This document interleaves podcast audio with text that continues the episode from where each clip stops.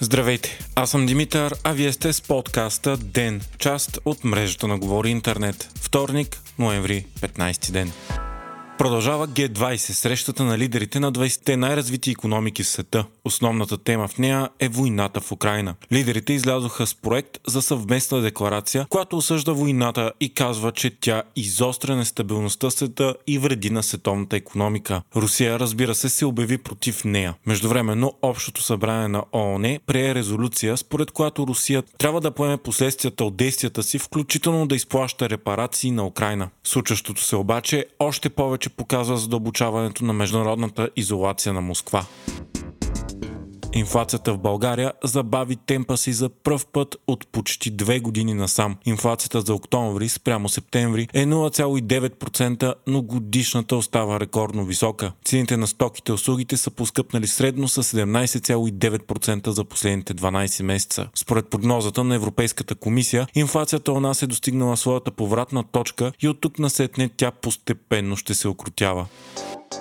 Републиканците в САЩ продължават изненадващото си силно неубедително представяне на изборите. Вече категорично може да се каже, че прогнозите за силна червена вълна бяха погрешни. Още един кандидат на Доналд Тръмп загуби битката за конгресмен, този път в Аризона. Партията вече има 215 места в Конгреса, а демократите 211. Републиканците най-вероятно все пак ще имат контрол, но той ще е много крехък. Те обаче вече загубиха Сената, след като Демократическата партия спечели изборите в Невада този уикенд и със сигурност държи поне 51 гласа от 101.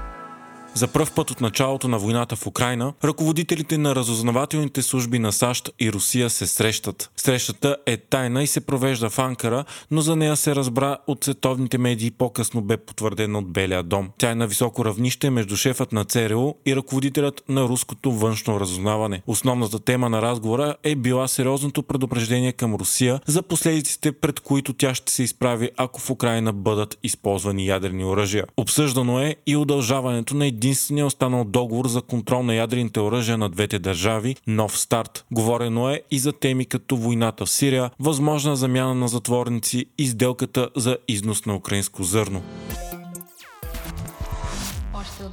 Днес населението на Земята е достигнало 8 милиарда души, обяви ООН. Според организацията този безпредседентен ръст се дължи на увеличаване на продължителността на живота и подобряване в общественото здраве, хранене и развитието на медицината. В същото време темпът на растеж се забавя. Ако за увеличаване с 1 милиард сега са били необходими 12 години, то за следващия ще са необходими 15. Очаква се човечеството да достигне до около 10,4 милиарда души някъде около 2080 и тази бройка да се стабилизира за следващите десетилетия. Световно известният автор на графити Банкси потвърди, че 7 изображения, появили се в последните дни с различни части на Украина, са негово дело. Сред тях са момченце, повалящо в джудо схватка мъж, приличащ на Владимир Путин, деца на люлка на противотанково заграждение в Киев и други фигури. Всички на места очевидно засегнати и свързани с войната, като например в бомбардирани сгради.